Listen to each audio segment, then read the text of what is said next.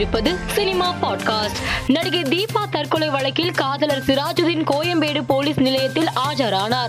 அவரிடம் போலீசார் சுமார் மூன்று மணி நேரம் விசாரணை நடத்தினர். பாலிவுட் நடிகை கத்ரினா கைப் மதுரையில் பள்ளி குழந்தைகள் சிலருடன் அரபிக் குத்து பாடலுக்கு நடனமாடும் வீடியோ இணையத்தில் தற்போது வைரலாகி வருகிறது.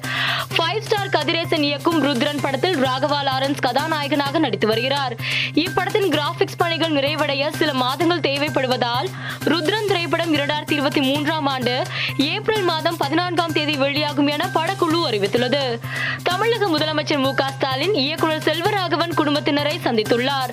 இதனை தனது சமூக வலைதள பக்கத்தில் புகைப்படத்துடன் பகிர்ந்துள்ள இயக்குனர் மாண்புமிகு முதல்வர் எங்கள் குடும்பத்தை சந்தித்த போது என்ன ஒரு சிறப்பான சந்திப்பு என குறிப்பிட்டுள்ளார்.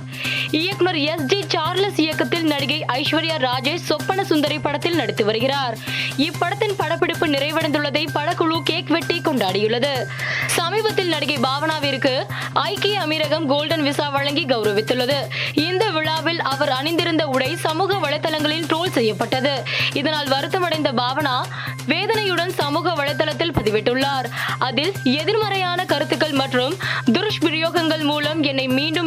இழுக்க முயற்சிப்பவர்கள் இருப்பதை அறியும் போது வேதனை அளிக்கிறது. இது போன்ற செயல்கள் மூலம்தான் அவர்கள் சந்தோஷம் காண விரும்பினால் நான் அவர்களை தடுக்கவில்லை என்று கூறியுள்ளார். பழம்பெரும் நடிகை ஆஷா பரோக்கிற்கு தாதா சாஹேப் பால்கே விருது வழங்கப்படுவதாக மத்திய அரசு அறிவித்துள்ளது. வெந்து தணிந்தது காடு திரைப்படத்தின் வெற்றியை கொண்டாடும் விதமாக தயாரிப்பாளர் ஐசரி கணேஷ் நடிகர் சிம்புவுக்கு டொயோட்டா வெல்ஃபயர் சொகுசு கார் ஒன்றையும் இயக்குனர் கௌதம் மேனனுக்கு ராயல் என்ஃபீல்ட் பைக்கையும் பரிசாக வழங்கினார். இதைத் தொடர்ந்து நடிகர் கூல் சுரேஷுக்கு ஐபோன் ஒன்றை பரிசளித்துள்ளார். மேலும் செய்திகளுக்கு மாலை மலர் பாட்காஸ்டை பாருங்கள்.